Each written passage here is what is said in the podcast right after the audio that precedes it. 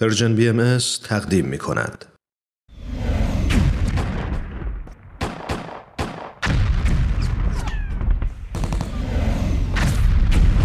معماران صلح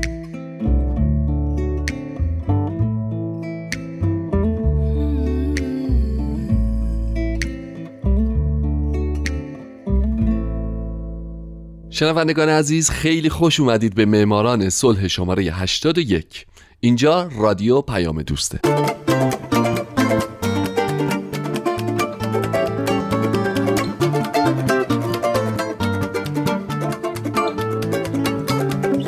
درود به شما فارسی زبانان این دهکده جهانی. من هومن عبدی هستم.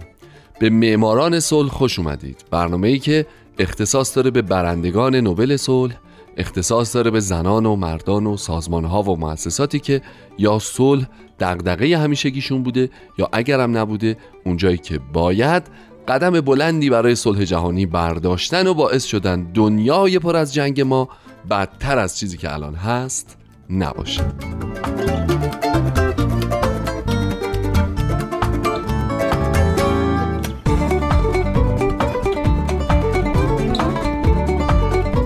هفته سال 1978 میلادی انور سادات قسمت دوم و آخر.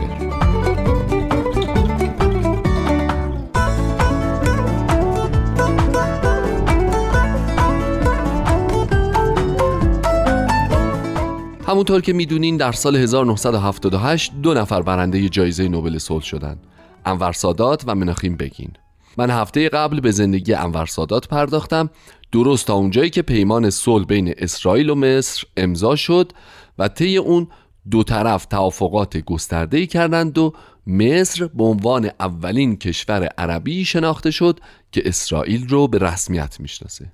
این توافق درسته که باعث حمایت گسترده غربی ها شد اما در بیشتر جهان عرب و به طور گسترده تری در دنیای اسلام به شدت بیوچه و نامحبوب بود. کشورهای عربی معتقد بودند که مصر و بلخص انور سادات با امضای این توافقنامه منافع خودشون رو بر اتحاد عرب ترجیح دادند و به پان عربیسم جمال عبدالناصر خیانت کردند و به چشمانداز جبهه عرب متحد برای حمایت از فلسطین پشت کردند. پس در سال 1979 اتحادیه عرب که معتقد به محو اسرائیل از نقشه جهان بود عضویت مصر رو از این اتحادیه معلق اعلام کرد و دفتر مرکزی خودش رو از قاهره به تونس منتقل کرد. این تعلیق تا سال 1989 ادامه پیدا کرد تا اینکه اتحادیه دوباره مصر رو پذیرفت و دفاتر مرکزیش رو برگردوند قاهره.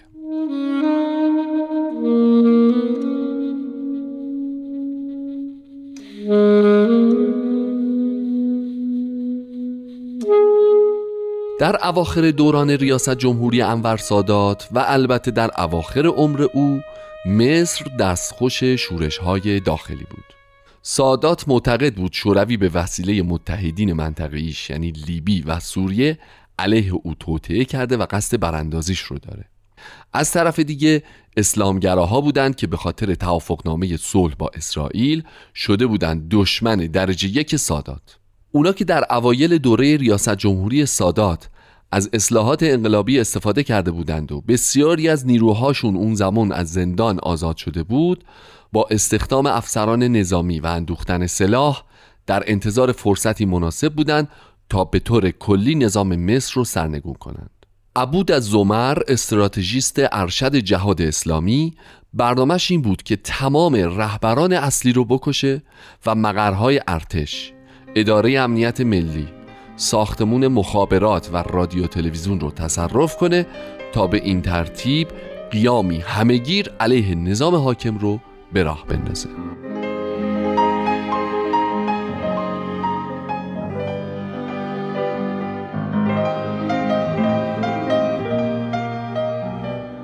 اما در فوریه 1981 مقامات مصری از طریق یکی از جاسوساشون از برنامه جهاد اسلامی با خبر شدند. بنابراین سادات دستور دستگیری گروهی بیش از 1500 نفر را صادر کرد اما یک گروه از قلم افتاده بود. گروهی که سطوان خالد اسلامبولی رهبرش بود. علاوه بر این اشتباه کسانی که دستگیر شده بودند و از برنامه های خالد اسلامبولی و گروهش با خبر بودند زیر بازجویی ها به این موضوع اشاره نکردند. بالاخره هم در 6 اکتبر 1981 خالد اسلامبولی موفق شد سادات رو ترور کنه. در این تاریخ سادات در مراسم رژه پیروزی که هر سال به مناسبت عبور مصر از کانال سوئز برگزار می‌شد شرکت کرده بود و اسلامبولی هم که جزو رژه کنندگان بود در مقابل جایگاه تفنگ نیمی خودکار خودش رو به طرف سادات و گروهی که اونجا نشسته بودن گرفت و تیراندازی کرد. سادات با همون اولین تیر کشته شد. علاوه بر او یازده نفر دیگه از جمله سفیر کوبا یک ژنرال عمانی اسقفی از کلیسای ارتودکس قبطی و رئیس آژانس مرکزی حسابرسی مصر کشته شدند. و البته چندین نفر هم در این حمله زخمی شدند از جمله حسنی مبارک. همون موقع خالد اسلامبولی و همکارانش دستگیر شدند.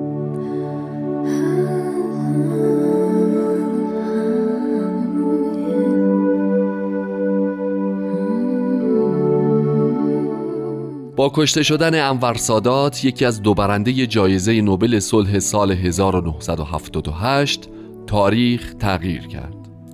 حسنی مبارک جانشین سادات شد. بعد شخصیت های بیشماری از سراسر دنیا از جمله جیمی کارتر، ریچارد نیکسون و جرالد فورد سه رئیس جمهور پیشین آمریکا، معدود دولت های عربی و بسیاری دیگه در تشییع جنازه سادات شرکت کردند و او را در بنای یادبود سربازان گمنام به خاک سپردند. بعد نوبت رسید به محاکمه خالد اسلامبولی و بیش از 300 افراطی اسلامگرای دیگه از جمله ایمن از زواهری زواهری از همونجا معروف شد چرا که به زبان انگلیسی آشنا بود و شده بود سخنگوی متهمان و سخنرانی های آتشینی هم ایراد کرد. خلاصه بهتون بگم بسیاری از کسانی که در این دادگاه بودند بجز اسلامبولی که اعدام شد بعد از تحمل حبس های طولانی امروزه کسایی که بعد از آزادی شدن تروریست های خطرناکی که برای پیدا کردنشون میلیون ها دلار جایزه تعیین شده. وقتی یه همچین اتفاقی در جهان میفته طبیعتا تئوری های توطعه هم همراه شکل می‌گیره از جمله اینکه برادرزاده سادات مدعی شد که این ترور تروری بین المللی بوده که ایالات متحده و اسرائیل هم توش دست داشتن او گفته که هیچ کدوم از گروه های ویژه حفاظت از رئیس جمهور مرحوم یک تیر هم در جریان کشتار شلیک نکردند و هیچ کدوم اونها هم محاکمه نشدند.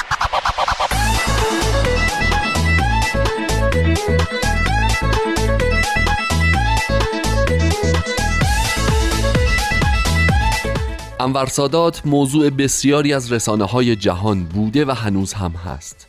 از زندگی او بسیاری فیلم های سینمایی ساختند کتاب های زیادی در مورد او نوشته شده و بسیاری از کانال های خبری جهان هنوز که هنوزه در مورد او مستندهای مختلفی می سازند مثلا بی بی سی فیلم مستندی درباره او ساخته با عنوان چرا قاهره آرام بود که کارگردان فیلم در موردش میگه این مستند ریاست جمهوری سادات را تعریف می کند و اینکه چگونه شبکه های تلویزیونی آمریکا تصویری خیالی از او به عنوان رهبر دموکراتیک دانایی به وجود آوردند که درهای اقتصاد مصر را به بازار آزاد گشود و به خاطر صلح با اسرائیل محبوب مردمش شد.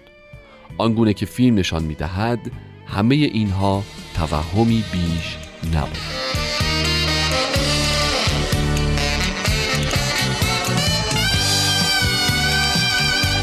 دوستای عزیز مرسی که به 81 کمین معماران صلح هم گوش دادید. شاید نشه انور سادات رو در گروهی قرار داد که زندگیشون رو وقف صلح جهانی کردن. اما مطمئنا اون از اون دسته از افرادیه که در یک بزنگاه تاریخی کاری کرده که جهان ما بدتر از اون چیزی که الان هست نباشه. دوستای عزیز من هومن عبدی امیدوارم شمایی که الان شنونده برنامه بودین. اگه نوبل صلح هم نگرفتین نگرفتید. اما تلاشتون رو لاقل برای صلح جهانی بکنید لطفا. شاد باشید و خدا نگهدار.